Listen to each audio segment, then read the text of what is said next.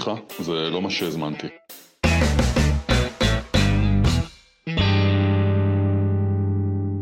שלום שלום, אנחנו שוב בפרק בפודקאסט סליחה, זה לא מה שהזמנתי. לימור רייך. שלום טל, טל בשן, הוא מייסד בית ספר למנהיגות תודעתית ומפתח שיטת אימפקט, ואנחנו בפרק 25, שקראת לו? להרוג הורה ולנוח. להרוג הורה? הורה? הורה. אבא אימא. וואו, טוב, אז לפני שאוסרים אותנו ושמים אותנו אה, בבית האסורים, מה, על מה אנחנו מתי מדברים היום? נפגשנו פעם אחרונה? העלינו פרק אחרון ביולי, זה אומר שלקחנו אה, חופשת קיץ די, די ארוכה, אה, אבל חזרנו, געגענו אז באנו. כן. אז על מה אנחנו הולכים לדבר היום?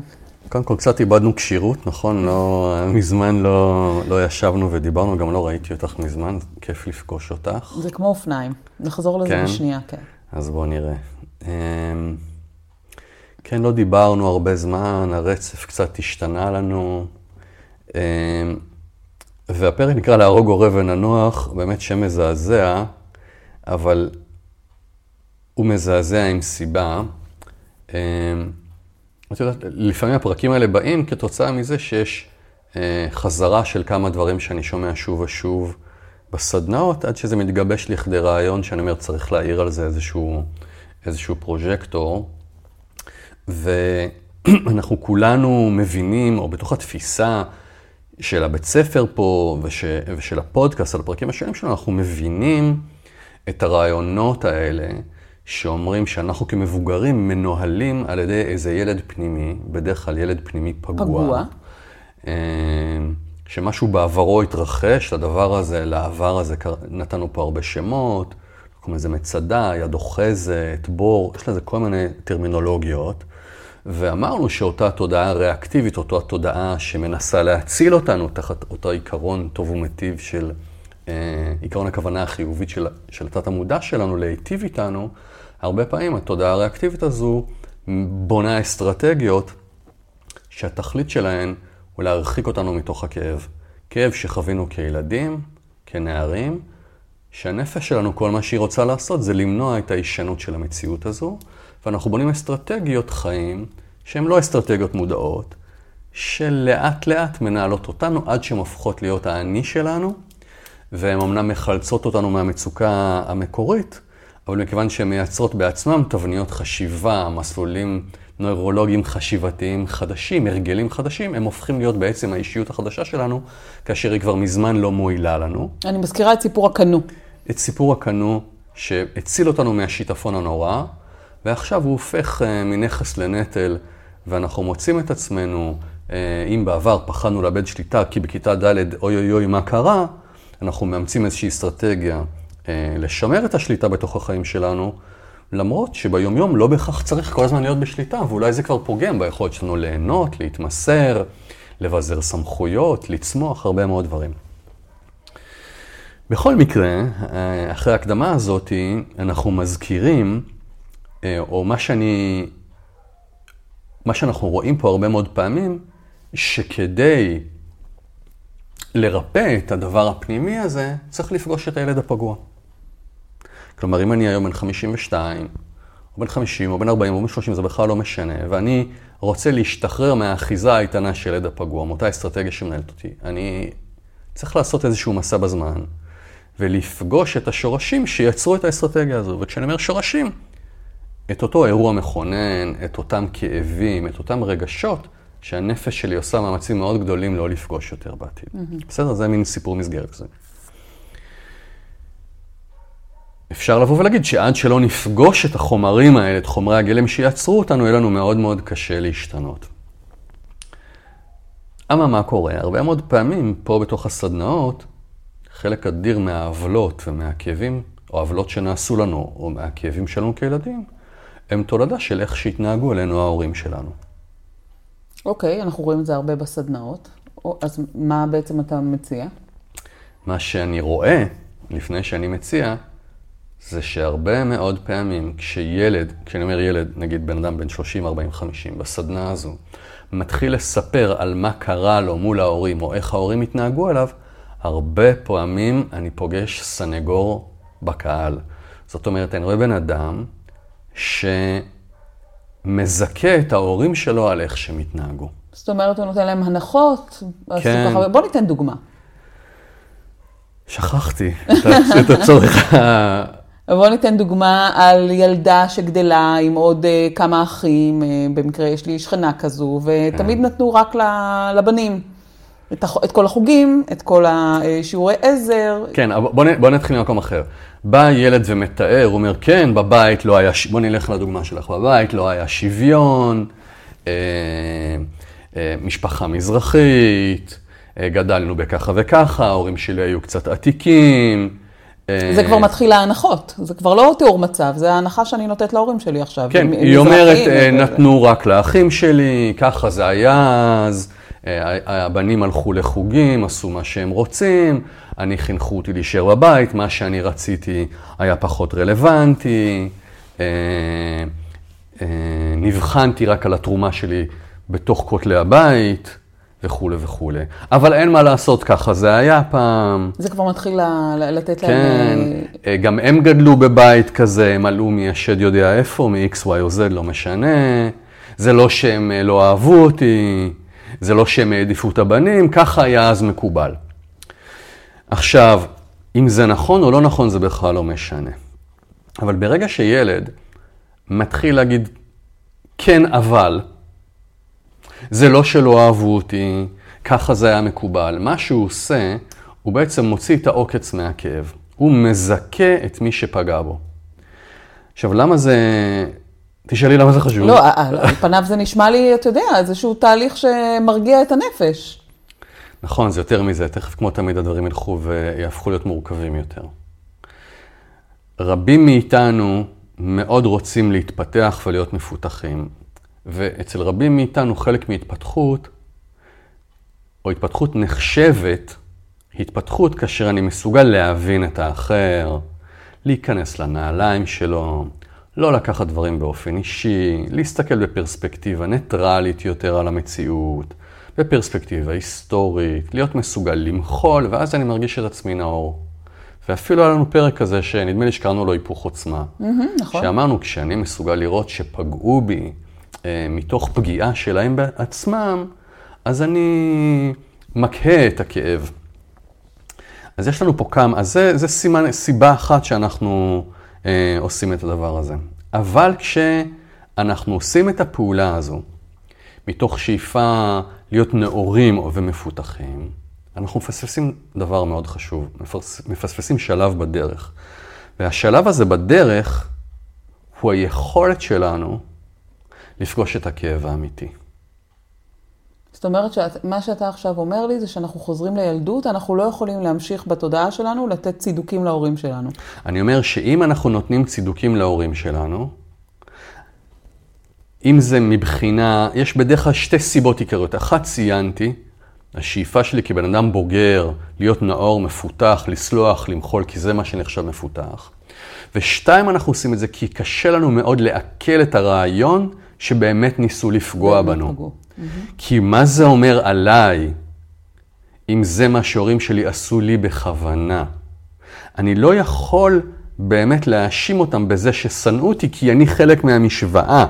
אני לא יכול באמת להאשים אותם בזה שהם הכאיבו לי in purpose, כי מה זה אומר עליי כילד? שלא אהבו אותו ככה, או ש... יש פה שני כוחות שמרחיקים ממני את המציאות לאשורה. וגם שנות חיים שבזבזתי או אה, העברתי בלהרחיק ממני את הכאב הזה. נכון. הרבה מאוד שנים אני מכה את הכאב הזה. למה זו בעיה? זו בעיה כי כדי לרפא משהו, צריך לפגוש את הסימפטום, את, את המקור, את השורש האמיתי שלו, לא את הסימפטום שלו. ואם אני רוצה כילד לרפא את הפצעים, אם אני רוצה כמבוגר לרפא את הפצעים שלי, אני חייב באמת לפגוש אותם. ואם אני מזכה את הפוגע, אני בעצם גם אומר, אני לא עד כדי כך פגוע, כי זה לא הייתה הכוונה, כי כך היה מקובל, אני כאילו מכניס את הכאב שלי בקונטקסט. אבל כאב לא בא בקונטקסט. את מבינה מה אני אומר? כן, אבל בואו רגע נצא מהילדה הזו, נלך למשהו קצת יותר רדיקלי. לא, לא, אנחנו רגע נשאר עם הילדה, ואז נעבור. למקום רדיקלי. זה מה שרצית להגיד. בואי נשאר עם הילדה הזאת. תראי. העובדות לא מעניינות. מקובל, לא מקובל, ההורים גדלו במדינה כזו, במדינה אחרת, עתיקים, פרימיטיביים, לא משנה, בנים יותר טובים מבנות, מלא סיפורים כאלה, אנחנו עדיין שם בהדים של, של הדבר הזה. בסופו של דבר יש ילדה, שאם היא מצדיקה את זה בקונטקסט ההיסטורי, חברתי, נותנת לגיטימציה להתנהגות הזו, היא לא יכולה לצעוק את הצעקה שאומרת, השפלתם אותי, גרמתם לי להרגיש second best, תמיד הופלאתי לרעה, לרצונות שלי לא היה מקום, אני הייתי מיואשת, כועסת, לא יכולתי להביע את התסכולים שלי, לתשוקות שלי לא היה מקום. כשרציתי משהו ואתם גרמתם לי להרגיש שאני רעה מעצם העובדה שאני רוצה את הדבר הזה. אתם הרגתם אותי, אתם כיביתם אותי, אתם לא נתתם לי מקום, נתתם לי לגרום להרגיש לא ראויה, לא אהובה, לא שווה, פחות טובה. עד שהעלבון הזה לא יתבע את מקומו, אנחנו לא יכולים להתחיל לרפא. עכשיו, אם אני מזכה את ההורים שלי, לא משנה עכשיו מה הסיבה, אני לא יכול לצעוק את הצעקה, לא יכול לצעוק את הצעקה, אני לא יכול לפגוש את, ה... את הדבר טל, שדורש אבל אני ריפוי. חייבת לפתוח סוגריים. כן. להאשים עכשיו את ההורה, זה לבוא ואתה יודע, מיקוד שליטה חיצוני. קודם כל, זה לא מונח שדיברנו עליו פה, לדעתי, בא- באף אחד מהפרקים. אבל את צודקת. לשים את האצבע בחוץ, רגע, לגימה. לשים את האצבע בחוץ, זה לא סוף התהליך של ההתפתחות. זה מקום רע להיות בו, אבל זה מקום הכרחי לעבור דרכו. זאת אומרת, מבחינתך, הדבר, כשאותה ילדה גדלה, האסטרטגיית אה, ילדות שליוותה אותה כל החיים שלה זה אסטרטגיה של צמצום, אני מניחה, אה, של צמצום, של אה, אין לי מקום בעולם. אם היא קיבלה את האמירות best. האלה שילדה אישה, אין מקום לרצונות שלה, לתשוקות שלה, כי זה רצונות גבריים או של בנים, ושאהבה מקבלים דרך compliance, דרך ציות בתוך הבית, והיא את האסטרטגיה הזו הלכה והמשיכה בבגרותה, אז היא הפכה להיות אישה מצומצמת, שלא מביאה את כל התשוקות, הרצונות האמיתיים שלה לתוך המציאות, ויצרה מן הסתם מערכות חיים כאלה, שכך זה מרגיש שבהם היא מצומצמת. זה ה outcome של האסטרטגיה. נכון, אבל אז אתה אומר שכדי אה, לזנוח את האסטרטגיה הזו, כן. היא חייבת לבוא ולחוות שוב את, אותו, אה, את אותה השפלה. והשלב הראשון זה בעצם להאשים את ה... נקרא לזה תוקף, בסדר? בוא נקצין, בשאיפה בלי לפגוע. אנחנו רואים לא מעט קורבנות של תקיפה מינית, שלא זוכרות, או לא בטוחות. לא בטוחות שזה לא מה בטוחות שהיה. מה היה או, מה, או לא היה. למה זה מנגנון הגנה? כי אם זה לא באמת היה, או אני לא בטוחה מה היה, עוד כמה היה, את מבינה שאם אני לא בטוחה, זה אומר שאין לי מה לתת עכשיו מקום לכל הכאב, כי אולי זה לא אמיתי. אולי זה לא אמיתי, אולי אני רק חושבת שזה קרה. ואולי זה. לא היה נורא כמו שחשבתי. אז כמידת ההכרה באירוע, כך מידת ההכרה בחוויה הרגשית הפנימית. זו דוגמה ברורה? לגמרי, וטוב שהקצנו. אוקיי. אם אני משוכנעת שזה מה שקרה, אז אני משוכנעת בפגיעה שלי? לגמרי. יופי. אם אני משוכנעת שזה מה שקרה, ואני לא נופלת לבור של האשמה עצמית, לצערי זה בור שהרבה נפגעות עוברות דרכו, ולעיתים הטרגדיה היא שהן נותרות בו, או חלקים באישיות נותרים בו. אבל אני מצליחה להפנות ב-100% את האצבע המאשימה שלי כלפי מי שפוגע בי, כי הוא חזיר של בן אדם, והוא בהמה פוגענית, והוא פושע ורצח את הנפש שלי. והאצבע שלי היא ב-100% החוצה, שזה הפוך מכל מה שאנחנו מלמדים להתפתחות פנימית. אין אחריות, יש רק האשמה. בשלב הזה שיש רק האשמה, את מבינה שזה מאפשר לי לפגוש 100% מהכאב שלי? לגמרי. יופי, אז ככה מתחילים לעבוד. בגלל זה צריך להרוג הורה ולנוח. זאת אומרת, אז אני, אני שמח קצת שהקצנו, כי זה הבהיר, זה, זה הצליח להבהיר את הנקודה. זאת אומרת, שכדי שאני אהיה מסוגל לעבוד עם החומר הפנימי עצמו, מה שיש לי בתוך הנפש, אני חייב קודם כל לייצר האשמה מוחלטת של המציאות שקיימת בחוץ. אם יש אצבע מאשימה מוחלטת, אם אני מוכן להרוג את ההורה, להפסק להגן על ההורה שלי, את יודעת כמה קשה פה לאנשים להאשים את ההורה? תמיד אני שומע, ואנשים שמעיזים אומרים, אבל שלא, אומרים לכיתה, אבל שלא תחשבו, הם בסך הכל היו הורים טובים. הוא gives a damn. אנחנו עסוקים בריפוי. ההורים היו מדהימים. פה פגעו בך? יכול להיות שהם העדיפו את הבנים, ו- ו- והם חשבו שהם מיטיבים איתך, כי ככה מגדלים ילדה, שתצמח להיות אישה, שתבנה בית נכון, אליבא דה 1970. 1960, 1950, מתרבות כזו ומתרבות אחרת. לא מאשימים ברוע, אבל אם אני מזכה, ואני, אז אני לא מאפשר למצוקה שלי לבוא לידי ביטוי.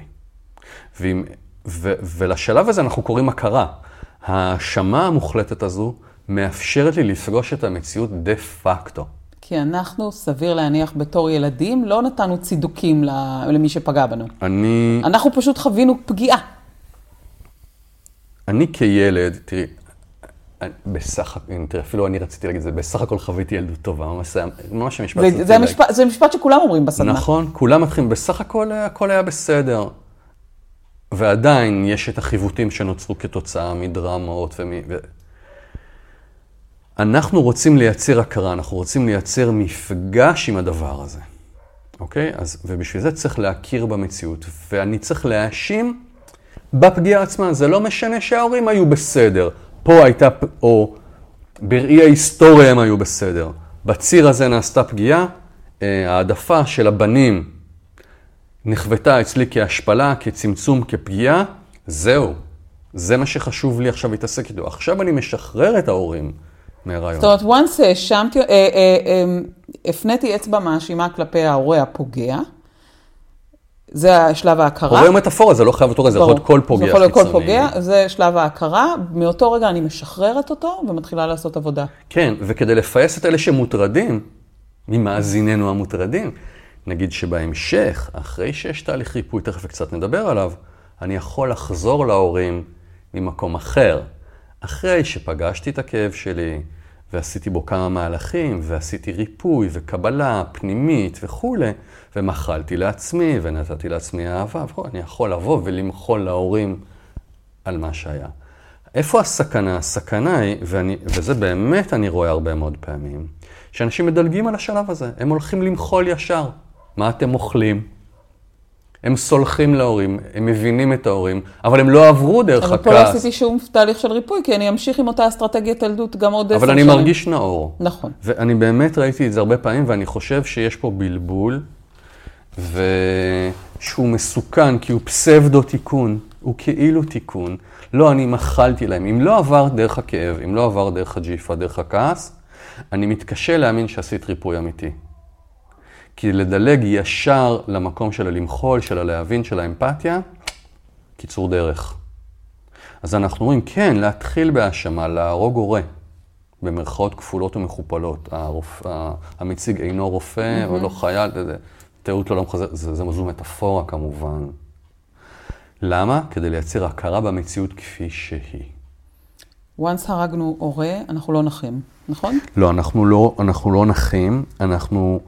רוצים לעשות אה, מהלך נוסף, שאנחנו קוראים לו הפשרה.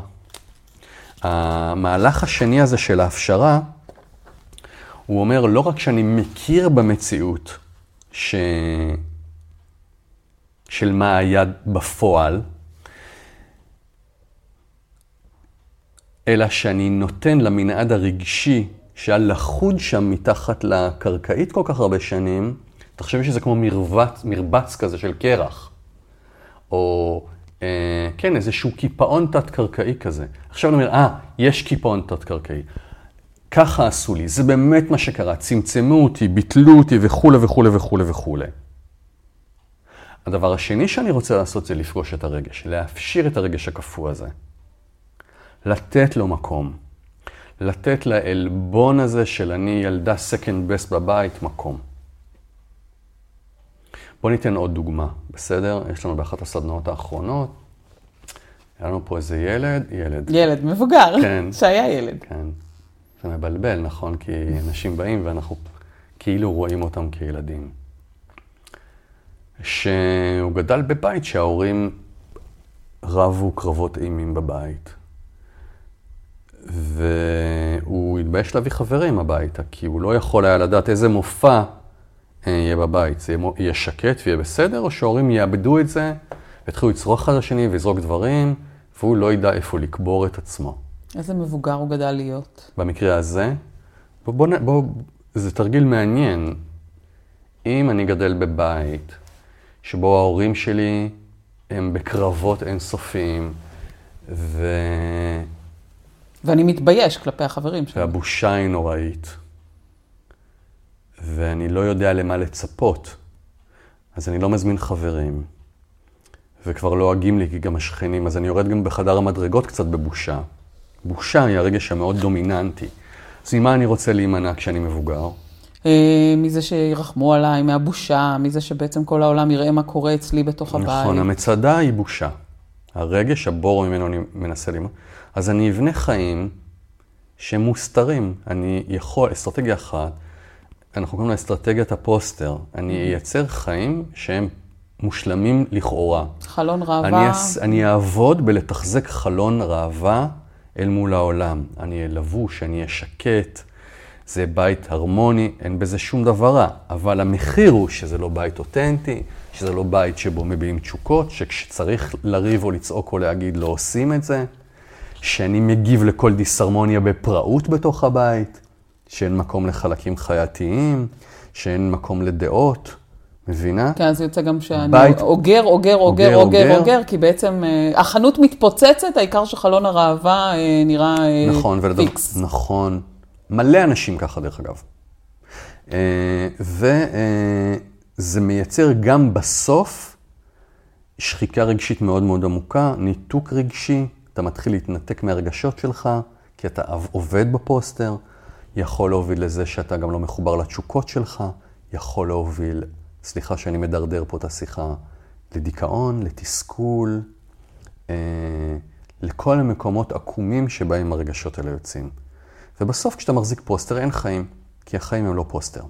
אז שאותו מבוגר שבעצם חי בחלון ראווה, מגיע לפה לסדנה, הדבר הראשון שאתה אומר לו, בוא תחזור, תחזור לילדות שלך ותתחיל, ו- ובשלב ראשון תאשים... אם אנחנו מגיעים לפה ואנחנו מבינים שהבעיה כרגע בחיים שלו, שהחיים שלו מושלמים אבל מתים, שזה יהיה התיאור שלו, אז אנחנו, או אנחנו מהר מאוד נגיע לזה שהנה, החיים שלי מושלמים, יש לי הכל, בית, משפחה, ילדים, כסף, קריירה, טה טה טה טה טה טה, אבל אני מרגיש מת. ואנחנו נגלה שבעצם, שאסטרטגיה של 30 שנה, של לייצר נראות, והנראות הכזו הלכה והרחיקה אותו מתוך עצמו.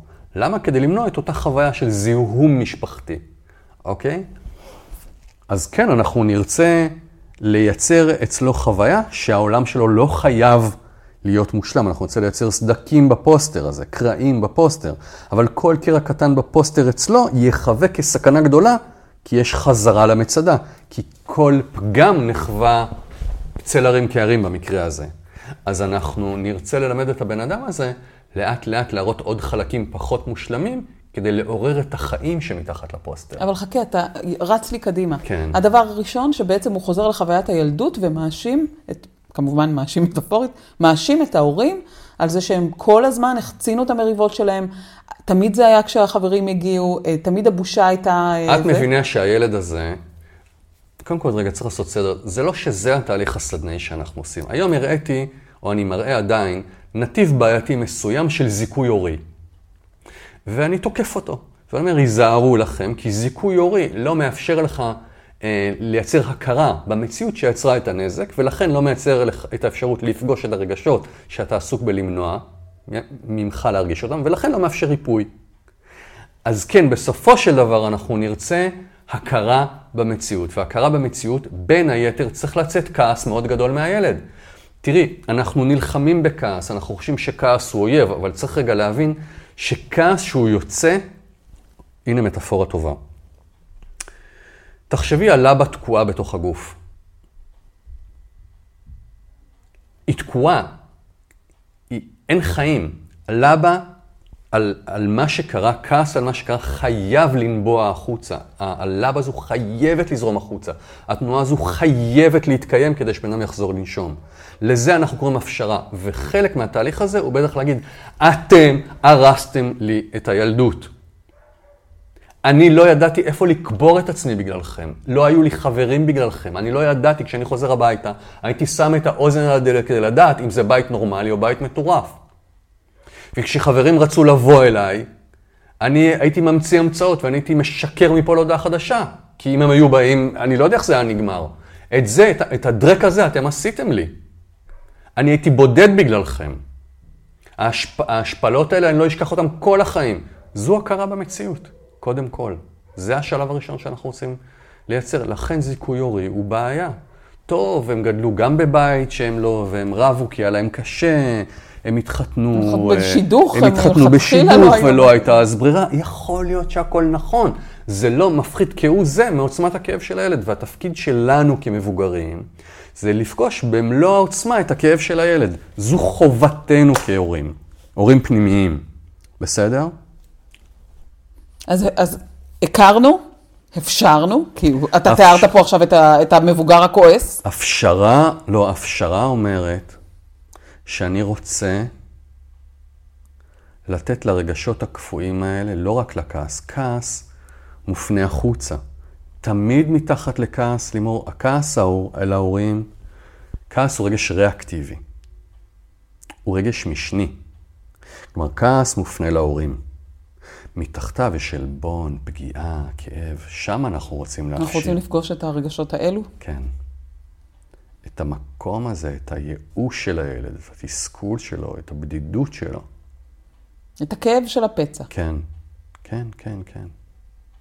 אז זה השלב השני, הפשרה, הוא שלב לא פשוט. זה שלב מה זה הוא לא פשוט? זה, המס... זה קריאת ים סוף הדבר הזה. משימת חיינו, חלק גדול מאיתנו עסוקים באסטרטגיות שכל תכליתן לא לפגוש את הרגשות נכון, האלה. אני רוצה להימנע מהכאב הזה, אני לא כן. לא רוצה לפגוש עוד פעם את הפצע, לא רוצה לחוות שוב נכון, את הכאב הזה. נכון, נכון, ולכן, ולכן האסטרטגיה של הגנה על ההורים היא חלק מה, מהכלי שמאפשר לי לא לפגוש את הכאב. כאילו לטובתי גם, בהפוך על הפוך, כמובן שבפועל לא. אנחנו אומרים פה בשדה המשפט שאומר שכשאנחנו נהיה מסוגלים כהורים, סליחה, כשאנחנו נהיה מסוגלים כמבוגרים, לתת לילד הפנימי שבנו, היום, את מה שהוא היה זקוק לו אז, אז אנחנו נרפאים. אז לשלב השלישי אנחנו קוראים יחס. זאת אומרת, אנחנו רוצים להיות, וזה מונח שכבר השתמשנו בו, אנחנו רוצים להיות הורים מיטיבים. לילד הפנימי שבנו. לילד הפנימי הפגוע. איך נהיה הורים מיטיבים אם הגענו על ההורים ולא ראינו את הכאב של הילד? אז אחד, אנחנו מכירים בכאב של ילד. הכרה זה אומר, זה מה שקרה בפועל. אני הייתי הולך לישון, אה, אחותי ישנה במיטה לידי, אבא היה נכנס לבדוק אם היא מרטיבה או לא מרטיבה בלילה, ואם הייתה מרטיבה, הוא היה גורר אותה בשערות אה, לשירותים ומכה אותה. ואני כל לילה התפללתי והחוס... שהוא... ש... שהיא לא תעשה פיפי, ושהוא לא ייכנס. והחוסר האונים הזה מלווה אותי עד היום, אני לא, סומ... אני לא ישנה בלילה ואני לא סומכת על גברים. אנחנו רוצים לפגוש את האירוע. והדבר השלישי, אמרנו יחס. מה זה יחס? יחס הוא לשנות, להחליף את ההורים שלנו אל מול החוויה הרגשית ההיסטורית. זה, זה המשפט ברור? כן, אבל אני רוצה שתיתן לי דוגמה עם, ה, עם הילד, עם, ה, עם ההורים ערבים. איזה יחס עכשיו בתור מבוגר, כשהוא ההורה המיטיב לילד שהיה אז, איזה יחס הוא נותן לילד הפנימי שבו? הוא רואה כמה פעמים ביום עולה לו חוויית ההשפלה, או הפחד ממה יגידו, או מהפחד שיראו לי, כן? והוא אומר לילד הפנימי, אני רואה את הפחד הזה שלך.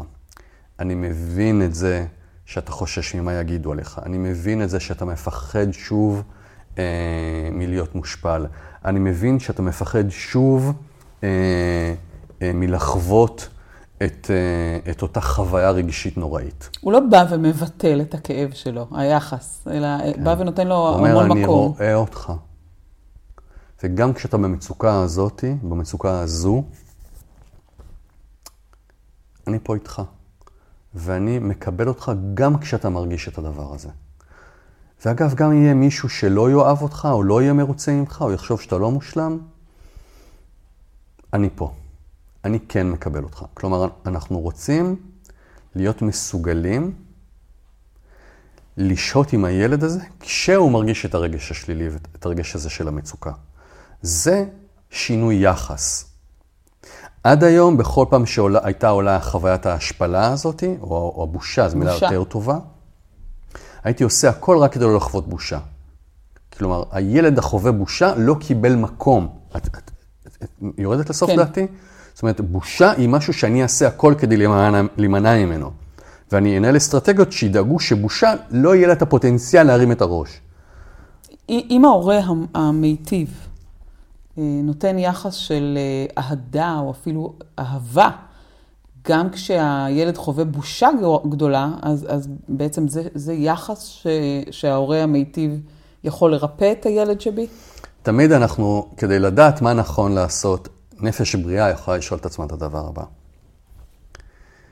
אם אני הייתי הורה מושלם, עם השמש, גדולת ממדים, עם האדמה, מלאת אהבה, והיה מגיע לילד שחווה עכשיו בושה, מתבייש במשהו, או ממש מרגיש בושה, מה היה הדבר הגדול לעשות? לאהוב אותו על אף ולמרות? כן, או בזכות? לחבק אותו כשהוא מרגיש את הדבר הזה, נכון? לה- להרעיף על אהבה כש... ב... ברגע הזה שבו הוא בבושה. כלומר, הוא ראוי לאהבה גם כשהוא חווה בושה. נכון? Mm-hmm. אז אם אתם לא יודעים, אם אנשים לא יודעים מהו התיקון הפנימי הנכון, הדרך הכי פשוטה היא לשאול, אם הילד האהוב שלי היה מגיע אליי, מהי הפעולה הנאצלת ביותר לעשות כאבא או כאימא כלפי הילד הזה? או מה הייתי רוצה שיעשו לי אם אני יותר הייתי במצב הזה? טל, זה הרבה יותר קשה מה שאתה אומר, מה היית רוצה שיעשו לי. הרבה... אני חושבת שה... יותר קשה? כן. אני חושבת שהכלי, אם הייתי הורה באמת אה, נאצל, מה, מה, אם הייתי הורה לילד מאוד מאוד אהוב שלי, איך הייתי רוצה להתנהג? אני אגיד לך, אני מבין אותך, אבל את יודעת לימור שיש אנשים שגדלים בבתים, שבסוף התוצר הוא שהם כהורים אין להם מצפן פנימי לאיך נכון לנהוג כהורה גבוה. אז מה המבחן שלי? כי עכשיו אתה את נתת לי מבחן מעולה. מבינה רגע מה אמרתי? אני מבינה, אבל אתה נתת לי אז עכשיו נתתי מבחן שתי מעולה. אופציות, נתתי שתי אופציות.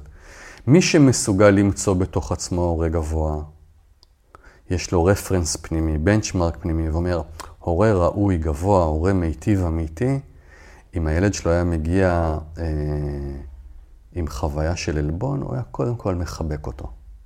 אבל יש כאלה שאין להם את הבנצ'מרק, אה, העליבו מה אותך? זה? מה, תהיה אתה הומו? גבר, מה, כן. אתה זה? החזרת לו? לא החזרת לו? אין בעיה, אני אראה לך מה זה כואב. הוא הרביץ לך, כאב לך, פחדת, אני אראה לך ממה לפחד. גם את זה שמעתי לא מזמן, לא ב-1930. סבבה? לא אצלנו, אצלנו, אם היינו לפעמים מגיעים בוכים, היינו מקבלים סטירה, עכשיו יש לך סיבה לבכות. בבקשה, הנה, ואת לא בת 110, והשבוע שמעתי סיפור שמישהו חזר הביתה וסיפר שהרביצו לו, כיתה ה' כזה, ואבא שאל אם, אם אה, החזירו לו, אם הוא החזיר. והוא אמר שכן, והוא לא האמין לו, והוא הוא אמר, אם לא החזרת, אתה תחטוף ממני. ואז הוא הלך לבדוק אם יש סימנים על ילדים האחרים, ורק בזכות זה הוא לא הרביץ לילד. כלומר, אילו הילד לא היה מחזיר, הוא היה מרביץ לו בבית, שיבין שיותר מסוכן בבית. כאילו, בקיצור, מה שאני אומר, שפה לא יהיה מצפן פנימי של שלא הורה. תמיד יש מצפן פנימי לאיזה הורה נכון להיות, אבל כן חיבור לילד פנימי שאומר, תגיד טל, באותו רגע כילד, מה רצית שיקרה? תקשיב, היה פה סיפור לפני שבועיים, שאיזו ילדה נפגעה מאוד בבית, אחת מהסובייט יוניון שמה, אז היא ברחה מהבית, וצעדה שם בשלג מערבה, שעות, בתוך תקווה שיחפשו אותה, והחשיך, והפך קר, והפך מסוכן. ובסוף, מתוך רעב וקור וחושך, אחרי הרבה מאוד שעות, היא חזרה חזרה. הביתה, ואף אחד בכלל לא שם לב שהיא, שהיא, שהיא יצאה מהבית. אז בעצם בעידן היחס היא שואלת עצמה, איך היית רוצה שיתייחסו אלייך מה רצית רגע? אז? מה רצית שיקרה? או איך רצית, היית רוצה... אם היה לך הורה? מושלם, מה רצית שיקרה אז? רציתי שידאגו לי, שישאלו איפה הייתי, שישימו לב, שיצאו לחפש אחריי. שיצאו לחפש אחריי. עכשיו אני מבינה אותך. אז זאת אומרת, המצפן שלי יכול להיות... מצד שני, אם היינו שואלים אותה כהורה, מה זה? מה הייתי עושה? הייתי נותנת לו סטירה. כן, מה זה אתה יוצא לי ככה? נכון. מה אתה רוצה שיהיה לי התקף לב? נכון? אז זה, זה, זה טריקי. אז יש פה שתי, שתי אפשרויות. עכשיו, מהו התרגול שאני מציע? אני מציע מכתב אני מאשים. זה לא אנד גיים, זה, זה חוליה בשרשרת העבודה הפנימית, בסדר? אני מציע לאנשים האלה שכאילו התקדמו בעבודה וכבר כאילו מפויסים, אבל הפרק הזה פגש אותם במקום הזה שאומר, רגע, אולי לא פגשתי את ה-rock bottom, את, ה- את הקרקעית של הכאב, לקחת נייר ולצעוק בו את הצעקה הילדית כאשר היא מכוונת לקטגוריה מוחלטת על ההורים, כאשר הסנגור לא קיים. לא קיים בחדר. הרבה אנשים מפחדים, הרבה אנשים מפחדים מזה שהם יידרשו להגיד את זה להורים. מה, עכשיו בגילו, זה מה שהוא צריך. אה, לשמוע ממני, אין לי את האומץ, אני לא יעז, הוא כבר מבוגר. לא, עזבו. אנחנו לא הולכים לזה בכלל, עזבו. זה עבודה עם עצמנו. לא, יש לי גם על זה מה להגיד. תזכירי לי את זה תכף. אני אומר לו, קודם כל, ההכרה היא בינך לבין עצמך. הקטגוריה המוחלטת הזו, להרוג הורה, מאפשר לי להישיר מבט למציאות, אחר כך להפש... לה- לפגוש מה שקראנו את ההפשרה הרגשית, ואחר כך ריפוי. בלי ההאשמה המוחלטת הזו, זה לא אפשרי. אז זה מה שאני מציע. אני מציע לאנשים לעשות ככה, לייצר מכתב קטגורי, ללא הגנות בכלל, והן יכולות לגרש אותם מהדף, מהחדר, ואחר כך, בשלב שני, לתת לרגשות של הילד לצוף. להגיד לעצמך, בהנחה שזו אכן הייתה המציאות, וככה חד-חד ערכית חוויתי את המציאות הזאתי, מהם הרגשות שצפים? בי? כמו בועות כאלה שעולות מלמטה ונותנים להם להציף. עכשיו, במאמר מוסגר אמרת משהו, אני רוצה רגע להתייחס אליו. הרבה ילדים, ילדים הוריים, כן, אנחנו שוב, אנחנו מבינים כבר את ההקשר, נמנעים מלהגיד דברים להורים שלהם כי הם לא רוצים לפגוע. כאילו הופכים להיות המגנים של ההורים. שזה גם כן שוב פעם בעיה. כי שוב אני לא פוגש את עצמי. אבל פה אני רוצה להציע אה, עוד זווית.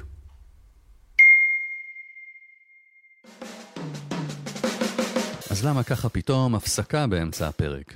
גם כדי לתת לכם רגע לנשום ולעכל את החומר, וגם כדי להכיר לכם את הקורס הדיגיטלי שהכנתי, שנקרא איך לא, מה שמואר, צומח. הוא מתאים לבוגרי הסדנאות המלאות, וגם למי שרק אה, מאזין לפודקאסט. ארבעה שיעורים עמוקים ומובנים על חוק הסיבה והתוצאה, מה שמואר צומח, איך משנים מיקודי שליטה וטכניקה מובנית ומוכחת לבריאת מציאות. אני מלמד שם בצורה עמוקה ומסודרת את מה שהפודקאסט נוגע בו ברמיזה. פשוט תלחצו על הלינק פה למטה ותמשיכו להעמיק ולהתפתח. זהו. נתראה עוד שנייה מהצד השני.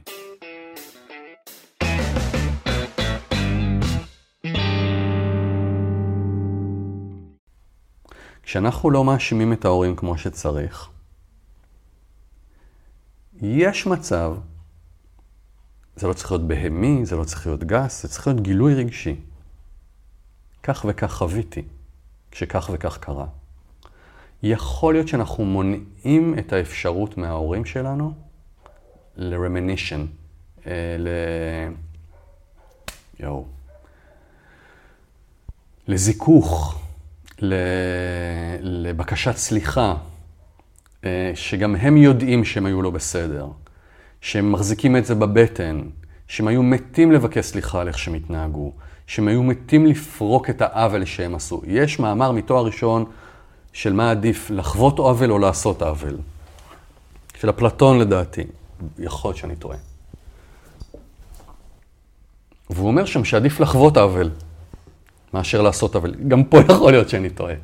אבל אנשים שעשו עוול, לפעמים מחכים לפני מותם להזדמנות הזו לבקש סליחה. מסתובבים עם תחושת אשמה, אבל רגע, אנחנו כל הזמן בסדנאות אומרים, אנחנו לא דיברנו על זה בפודקאסט, כן. אנחנו אומרים מראה שחרר, לשחרר את המראה, העבודה היא פנימית אצלנו. בכלל, בפודקאסט לא דיברנו על מראות בכלל. בחירה מודעת. אבל אתה נותן לי עכשיו פה עוד אסטרטגיה, כאילו יצאנו קצת מהנושא של הפרק, ללכת וכן לדבר עם ההורים.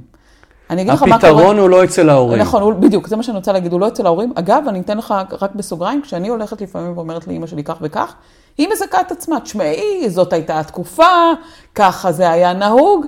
אני לא צריכה לזכות אותה, היא עושה את זה יפה נכון. מאוד. ועדיין, נכון שההזדקפות הזו היא חשובה, להגיד את הדבר הזה להורים. עכשיו, זה לא שאני עכשיו אומר לאנשים, לכו תגידו להורים. לא, זה לא מה שאמרנו. לא, זה- אמרנו, כתיבה היא משמעותית. אבל פתחתי פתח לרעיון הזה, שלעיתים ילדים מגינים על ההורים שלהם, וזה לא מה שההורים צריכים.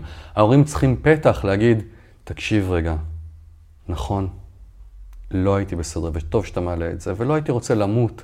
אבל טל, אני כרגע סליחה. עכשיו, סליחה שאני אגואיסטית, אני לא עסוקה בהורים שלי, אני בסדר. עסוקה בי, אני עסוקה בלרפא את עצמי. אז אני רוצה לעשות את התהליך הזה מול עצמי, מול הילד הפנימי שלי, להיות ההורה מיטיב לילד תקשיבי, הפנימי לא שלי, מעט אנשים- לשחרר את ההורים שלי בסדר, מזה. וגם, כש- יש פה גם הרבה סוגים של אנשים עם אין סוף מערכות יחסים. יש אנשים שיוצאים מהסדנה, נגיד במחזור האחרון שהיה פה, אני חושב שחצי כיתה הלכה לדבר עם ההורים. עכשיו, היו פה אנשים, לא יודע, במנעד גילאים מאוד רחב, מ-72 המבוגרת ביותר, עד 22 הצעירה ביותר, והיו פה איזה חמישה אנשים שיכולו לדבר עם ההורים. עכשיו, לא בדרמות, כן, לא עכשיו הטיחו בהם, אבל מתוך ההבנות של הדברים שהיו פה, נפתחו דברים, ולא היה מקרה אחד שהדבר הזה לא לקח את מערכות היחסים קדימה. אגב, גם אני עשיתי דבר כזה אה, מול אימא שלי. היה איזה משהו בהיסטוריה המשותפת שלנו, שאת יודעת מה, שאני עשר שנים לא העזתי להגיד אותו, וכשהעזתי להגיד אותו, התגובה שהייתה מאימא שלי, זה היה כאילו היא חיכתה לדבר הזה שנים. להגיד לי, סליחה, שנית זה לא יקרה. מה שקרה אז לא יקרה שוב היום. אני לא אשכפל את הדבר הזה מולך. ווואלה, ואני אני מנעתי את זה כי לא היה לי אומץ, וגם כי פחדתי לפגוע, כי אני מאוד אוהב אותה. אבל את יודעת מה? זה, זה שחרר משהו שרבץ שם, גם אצלי וגם אצלה. אז אני, אני רק פותח את הדלת הזו, להגיד לאנשים, דעו לכם שלעיתים ההגנה הזו מונעת את הצמיחה גם של הצד השני. אני חושבת אבל שזה לא, אני, אני לא חושבת שהשלב הזה יכול להגיע לפני שאני עושה את השלב מול עצמי. את מסכים. השלבים מול עצמי. מסכים, מסכים, מסכים. ולכן זה זאת קורה אומרת, באמת. אני, אני כרגע בכיתה א'-ב', ואתה מדבר איתי על אה, כיתה י"ב. מאה אחוז, אני מסכים איתך, אבל עלה, שמתי את זה פה. מה שלומך? טוב, אני מנסה לחשוב איך... חזרנו אחרי הפגרה. פגרה גדולה. אז בעצם סיימנו את הנושא. לדעתי כן. אה, אני חושבת שבזמן שלא הקלטנו פרקים, קרו המון המון דברים. זאת אומרת, עשית, העברת סדנה אה, באלפים, אה, יש, יש, אתה מתוכננת עוד סדנה באלפים, או במקומות אחרים ש- בעולם? יש כמה דברים חדשים. אחד, יש עוד אחת באלפים בינואר. רגע, למאזיני העתיד שלנו, אנחנו נמצאים כרגע באוקטובר 2022. נכון. אוקיי, אז בינואר בינואר 2023, יש עוד סדנה באלפים בגרמניה, תנאים מושלמים. יש לנו סדנה בדרום ספרד. הפודקאסט אה, פורס כנפיים ומגיע לכל המקומות בעולם. אולי יהיה לנו גם בניו יורק, אה, בסיליקון וואלי משהו. אה, בקיצור, למאזיננו בעולם, אם מישהו מהעולם מתעניין, אז מתהוות קבוצות בכל מיני מקומות. גם הזדמנות להגיד שדווקא כן לבוגרים שלנו, אלה שעשו את הסדנה המלאה שלנו, של החמישה-שישה ימים, יש סדנה שנקראת אימפקט פלוס, היא עושה העמקה מאוד מאוד מרגשת בעולמות התוכן של אהבה ומערכות יחסים. כמו שיש התניות של הנפש כלליות, אסטרטגיות ילדות כלליות, יש גם אסטרטגיות של קשר, של אהבה. והסדנה הזו של אימפקט פלוס היא מופנית לבוגרים, והיא רעידת אדמה, לדעתי. לגמרי, אני השתתפתי בה. כן. אה, כרגע בעולם יש לנו את אה, אימפקט הבסיס, בעצם הסדנה, אנחנו עוד אה, נגיע לאימפקט פלוס גם בעולם, נכון? מוקדם מדי, מוקדם מדי. מה שצריך זה לתרגם. אני אומרת בסוגריים, מוקדם מדי, אבל זה יכול להיות כן. שכבר בפרק הבא אתה תדבר על זה. כן, אנחנו עושים אימפקט פלוס במרוקו. זה מה שיש. היה, אפרופו מרוקו, הקורס הדיגיטלי שלנו, של מה שמואר צומח, תורגם לערבית. יפה. ומתחיל, אה, וקהל היעד הוא האמירויות. ווסים. ווסים ווסים, שלנו היקר. הבוגר של קורס המנחים. כן, לקח את הכל, נפלא. הפך את זה לערבית ברמה מאוד מאוד גבוהה. אז למאזיננו באל-שרק אל-אאוסט, נפלא. אה, תכף זה בדרך. מעולה. אז יש לנו קורסים, יש לנו אה, אה, קורס דיגיטלי בכל מיני שפות, ואת הכל איפה אפשר למצוא? ו- ובוא ננסה? להיפגש קצת יותר מוקדם. איפה בטל בשן co.il? בוא ננסה להיפגש אה, בתדירות. מצוין. בעוד חודש. אני חושבת שהמאזינים שלנו יאהבו את זה. תודה רבה שהייתם איתנו. טל, תודה רבה רבה. תודה לימורי שבת. תודה. להתראות.